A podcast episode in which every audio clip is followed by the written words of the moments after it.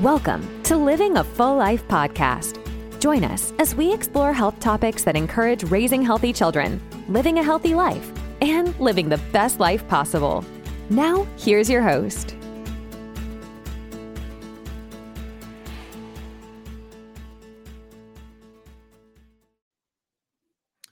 I'm Enrique Corey, and welcome to another week of Living a Full Life. This week, we're going to be talking about internet use and our health. Well, screen time has been talked about for a long time, and internet and computers have been around for a long time. People have been working at the computer for eight plus hours a day uh, for over 50 years, believe it or not, from accountants to uh, data entry to research. People sit in front of the computers for a long time. And because of those 40 to 50 years of the workforce doing this, we have a lot of research to stand by and talk about from both physiological health perspectives and mental health perspectives of what screen time has really done to an entire generation. Anxiety and depression have increased quite a bit, and this can be correlated to the use of mainly the internet, not so much computers. Computers have been uh, an effective way of completing work over the last four or five decades uh, making it easier to store data, easier to get rid of paper, um, easier to complete multiple tasks faster. Of course, computers have moved us a long way with technology.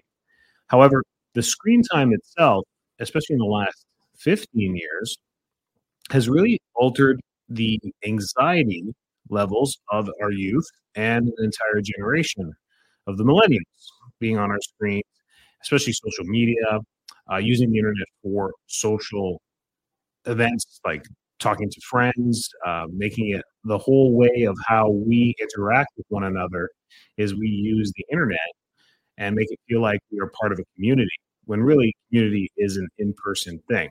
And I'm trying to stay on topic here with anxiety and what screen time has really done to a lot of people we have to limit the amount of screen time. But again, I just started this whole podcast off with how work can get done on computers. So we're in a, a little bit of a dilemma because these screens have taken over the world and we need them to get simple tasks done to book an appointment, to book a reservation, to uh, send an email, even to read books. We read books on our Kindles and our and our screens.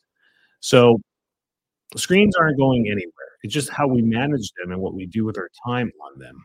And there's cool apps, and even a lot of the smartphones now keep tracking your screen time, and they also break down which apps you're using most of the time. Usually, once a week, you'll get a reminder of that screen usage, unless you turn that feature off. And it's quite surprising to see how much time we actually spend on social media.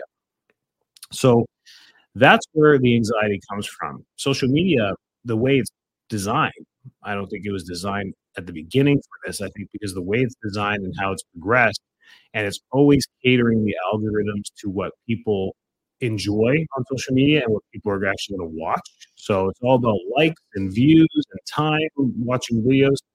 That's how social media is all worked out. It's actually created a lot of the psychological backfire on society because now the algorithms are giving people what they want psychologically, which is a big dopamine dump and uh, a false sense of happiness because we get addicted to the news. We scroll through the news feed. We continue to scroll. You can see the updates from a few dozen to a few hundred people in a short amount of time, scrolling, looking at their posts, looking at their pictures. And psychologically, what we're doing is we're comparing what we're doing to what they're doing. And before screens and before social media, it would require talking to people or hearing people talk about their lives. And then that would be how we would compare. Going over for dinner, um, you know, Sally just did redid her kitchen. You go back home, you're like, that looks really nice. Maybe we should redo our kitchen, right? And that was a one event that ended up happening. But now with social media, you can see six people that have redone their kitchen in the last month, and then and then wonder like, wow, I'm really behind. I really have to. And there's a sense of anxiety that you need to keep up with the Sallys in the world.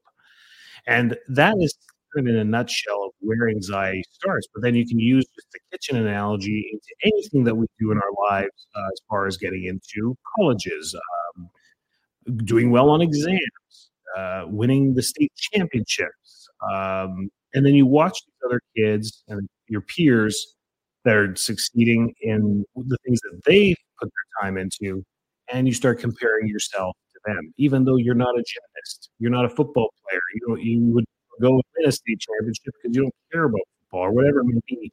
This is where the anxiety is happening with our children, and we do it too as adults. We keep we keep protecting our children, but us too, uh, psychologically and subconsciously, we're comparing. We're saying, "Am I keeping up?" Man, I don't look as good as as Terry. He works out 17 days a week, and uh, I don't. And, we compare that.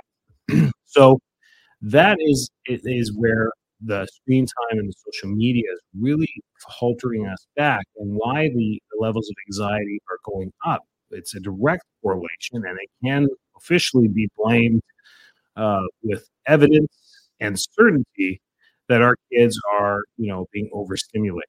And we are too. So what do we do? I mean, yeah, doom and gloom with the screens. They're not going anywhere. Social media is evolving and always will be evolving. Will there be a, Facebook five years from now?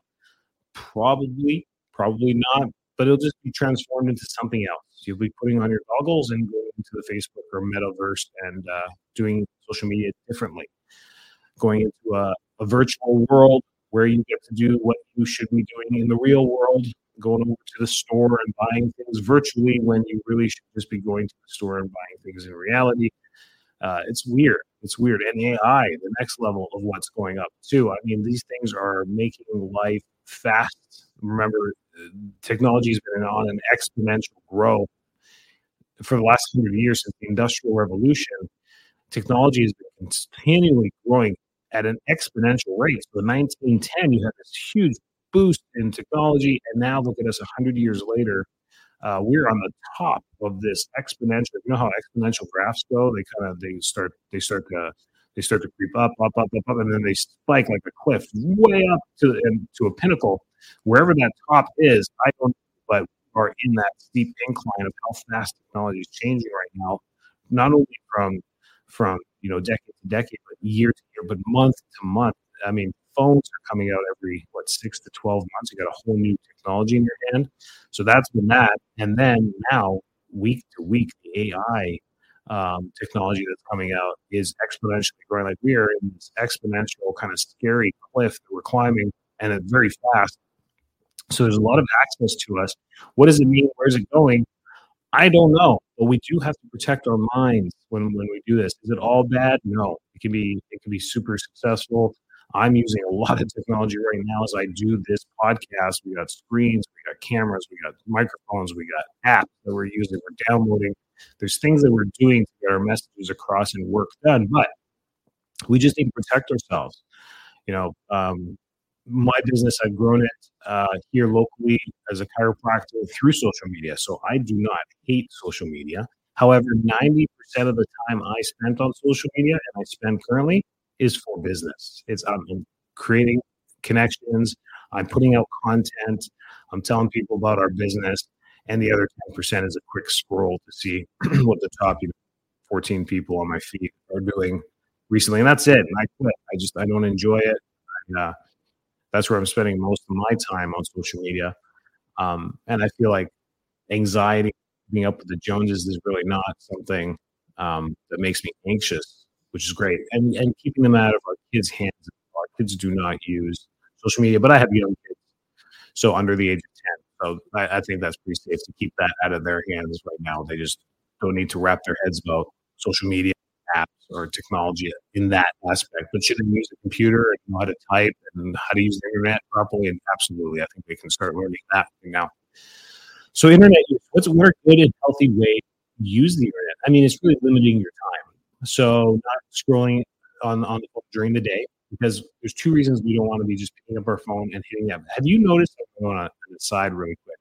Have you noticed when you try, you pick up your phone to try and do something, to check your email, check the internet, maybe to to search something because um, a question just came up in your head, or you need to book something really quick. You got to get new tires for the car. You got to go to Costco.com. I don't know. do that. You pick it up and you don't hit the, the Google app, you don't hit the, the Safari app, you hit the social media app.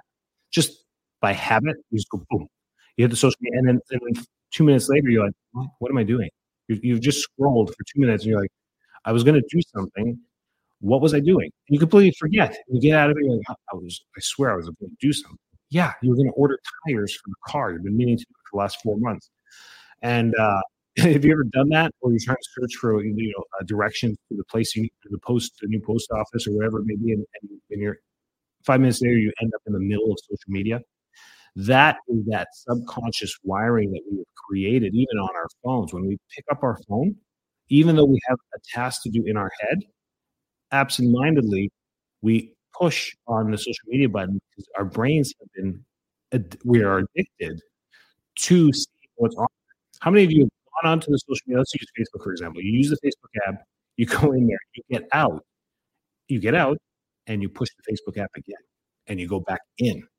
Am I the only one that does this? I get so mad too. My wife's like, "What's wrong?" I'm like, "I'm mad at myself." I hit the Facebook app three times. I wanted to do something else, and uh, that's it. We you, you think about how much time.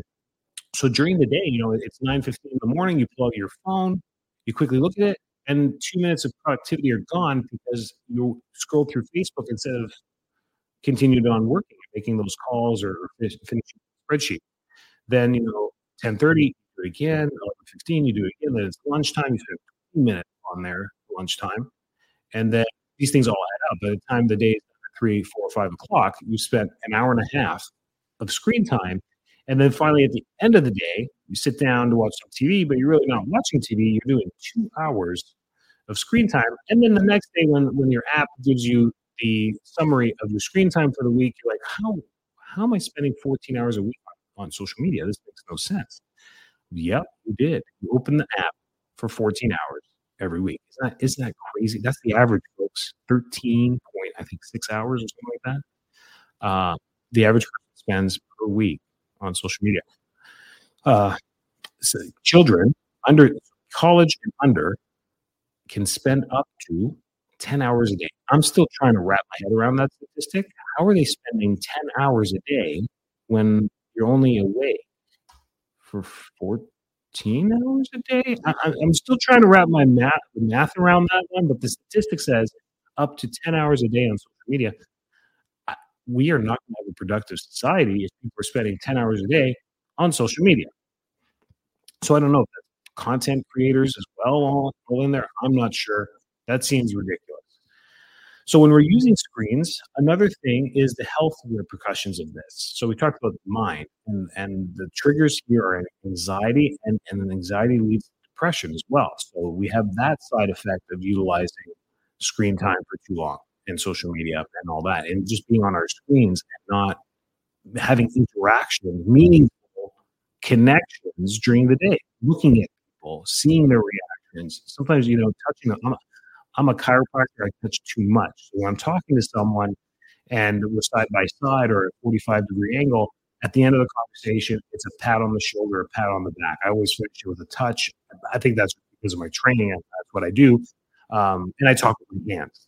So if you're not looking at me when I'm talking, you're missing half of my communication because my hands do some pretty cool stuff. I mean, I do the fling, I do the right hand fling. You see my palm, then you see the back of my hand. I got fingers going in different directions. Um, it's it's a, it's a gene. It's called the Italian gene. So it's, it's go look it up. You use your hands and they fly around. I do that and if you're not, and I notice this, and it's a subconscious thing for me, I don't know. I feel like you're a douchebag if you weren't looking at me and I was talking afterwards. After the conversation is done, I'm like, yeah, I don't like that person. I'm like, why? Why? They were perfectly fine. They were such a nice person. Why do I? Why do I not like them? Because it was over a phone call, or it was over. Uh, they just couldn't see me. Um, so that the communication part is what we're missing. The sense of connection is what we're missing. So we have kids, you know, and some of them are into music, some of them are into technology, some of them are into gaming. They like to come home. They don't like to go to events. They're introverts.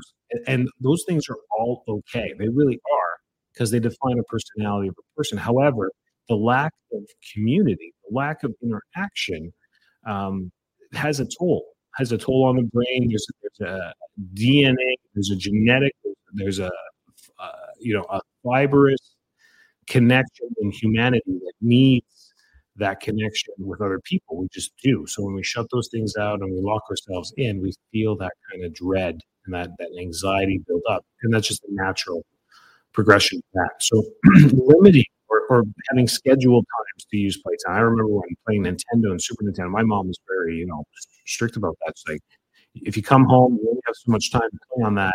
And on school nights, you're not doing it after dinner. You need to finish your, your homework. Or if you do, you play, and then when it's bath time, it's bath time. You're done. There's no more like there's limits to what we can play and when we can play that.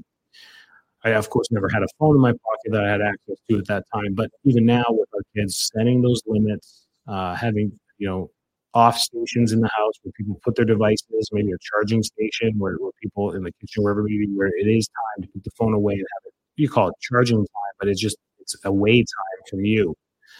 So internet. Number two is glasses. Our eyesight. We have to have our eyes checked annually because what can happen over time is as we start to strain, we develop things like neck pain and headaches as well. So using our devices properly, ergonomics is then tied into this as well. So having good ergonomics. The biggest thing I hear parents say recently in the last two years is you should see my kid's position when they're on their phone. They're in the fetal position upside down on the couch. They are scrunched over. They are slouched in a chair with their head with their chin touching their chest. That's how far down their, their heads are looking when they're on their phones. Like, I don't know what to do. I keep telling them to sit up straight. Ergonomics play a big role as well. So if the kid is there with, with their parents, I will show the child what to do. I say, you know what, slouching in a chair a little bit is okay as long as you bring those hands up and your hand and you're looking straight at. There's, there's two reasons why I like this. You can only hold your hands up for so long before the circulation starts to make your fingers tingly which is a good indication that maybe you should take a break. Um, so that's a good one. Number two is that just keeps your head up. That's the thing. We don't want to have our chin down too far for too long because the gravity of our head pulling our spine forward can create a lot of stress on the cervical spine. And over time, it generates those joints fast. But in the meantime, even before we get to degeneration, it causes a lot of strain in the neck as well, which leads to these headaches and leads to the neck pain. Um, but sometimes when we work on that, we it doesn't get better, and it's usually eye strain. So getting your eyes checked as well annually, especially for kids starting about school age, and getting them checked annually um, is is a good idea. It's a great idea to do that. So that's screen time and, and the things we can do for that. It's the things we know. I'm just here to reiterate, you know, ergonomics, sitting up straight, limiting the amount of time. And now that you know the data and the numbers, if you're sitting in those positions for up to 13 hours a week in these whole, like your head down, looking at your phone, uh, what is this truly doing to physical to our to our health physically, as long as our spine and our joints, leading to physical pain. It's leading to tension, headache, strain, uh, but also mentally, what is it doing to us? It's leading us to anxiety depression because we're into this virtual world. And remember, the only things that are posted are good things. How many of you have ever complained about a post to your spouse or, or whatever? You, you see a post and you're like, oh my gosh, uh, Milli Vanilli here. All she all she complains about is like her life or her relationship. She, you know, that person just posts negative stuff, and it's the only one on your feed that's you know negative. That you know, life sucks. That's all they post about, and you get upset. You're like, why are they post that? Why do they do that? Why? why? because you're so trained on social media for dopamine that when you get something negative, it doesn't trigger that happy response for you and it triggers a negative response for you. And you get angry because this thing popped up in your social media feed because you are there subconsciously to get your dopamine dumped, to get your your happy hormones going. And mm-hmm. that only lasts a few minutes. So you get that rush once you get into social media, and within a couple minutes, that is it. Your body stops, your brain stops producing the stuff, and now you're just aimlessly scrolling like a zombie. So knowing, you know, physiology and mm-hmm. knowing psychology and how this stuff works, you, you kind of you sit back and you're like, man, this this is not healthy at all. and we're we're in a tough society for that. But it's not all doom and gloom. You just need to be aware. Ignorance is bliss. They always say this, right? Ignorance. If you just don't know, you just don't know, and you're just going to keep doing the same thing. Uh, but now you know. You listen to the podcast. You're going to limit your you're going to limit your social media. You're going to protect your kids. Um, rip the band-aid off quick with this stuff. People are so used to their you're gonna get some pushback, especially from your children. Uh, just make it a rule starting today. It's charge time. You put everyone's gonna put their phones away. You you do too. You put phone away. It's you know maybe an hour before dinner time. It's over. Put it away. You don't bring your phones to your room. That's another thing. You definitely do not want to be looking at a screen uh, for one hour before bedtime. You want to limit that, that light to your eyes uh, for up to one hour. Again, even TV. You don't want to be sitting in front of a TV and be like, oh, I'm tired. I'm going to go to sleep.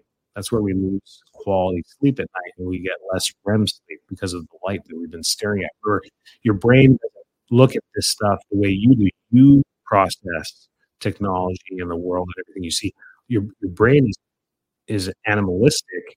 Uh, it's it's uh, you know Paleolithic. So when it looks at this, it all it sees is a box with light shining at it your eyes then perceive images in the movie or the show that you're watching, and then the communication parts of that. But all your primal instincts are all in this box with light at 11 o'clock at night. It's confusing. We have to remember that we are programmed and trained for thousands of years where we are today, and you can't change those programs. Those are those are in the hard drive. You can't change them. You can keep doing updates, which we do genetically. We keep doing updates, but those programs are there. So that's how we're built, and understanding that is really important. So, the three things you need to do charge time with your phones, just limit the amount of screen time that you have, no light one hour before bed, good ergonomics. When you're utilizing technology, this goes for your desktop, your laptop, your your tablet, and your iPhone or your whatever phone you have in good ergonomic position. So you sitting properly, your device up, up, holding it up towards your eyes. If you work with a laptop, you're stacking it up on a few books and you're getting a wireless keyboard. If you use your desktop, you got to bring your desktop up a few more inches. When you look straight ahead, your eyes should be in the center of the screen. Most people, when they look ahead, they have their eyes at the top of the screen. Still, move it up, bring that chin up. So when you're looking at your screens, your chin is up. Take care of a couple um, NFL players at our office, and I did this with one of them. And he, and I was talking about positioning, and now he says his wife tells us he's ritual about this. He when he sits, he slouches just a little bit, brings his arms straight up, he holds his head forward. Like it was it was one talk with this guy for one minute, and his wife is like, "That's all. That's all he does. He looks like a clown now, but he does it because he took it to heart. I mean, as soon as I told him the, the weight of your head and the way he was complaining of some of his injuries, he was like, man, that makes perfect sense. and he took it. But his body and his ability to perform is his entire life right now. So he takes it to heart. For the rest of us, we treat our bodies not like a professional athlete. And that's unfortunate. We should. We should treat our, our bodies as it's going to take us for our entire life. And we want it to be as healthy as possible. So these are tips to do that. So live healthy, limit that screen time. Remember, your life is amazing, just like everyone else's. If you were to portray it on social media, they would look at you and be like, wow, I want to be just like you. So just remember that and don't take things personally because all we post on social media are the good things and we just don't know all the other trials and tribulations everyone's going through all the time. Live healthy. Have a great week. Catch you next time. Thanks so much for tuning into this episode of Living a Full Life podcast. If you're enjoying the show, please feel free to rate, subscribe, and leave a review wherever you listen to your podcasts. That helps others find the show, and we greatly appreciate it. Thanks again for tuning in, and we'll catch you in the next episode.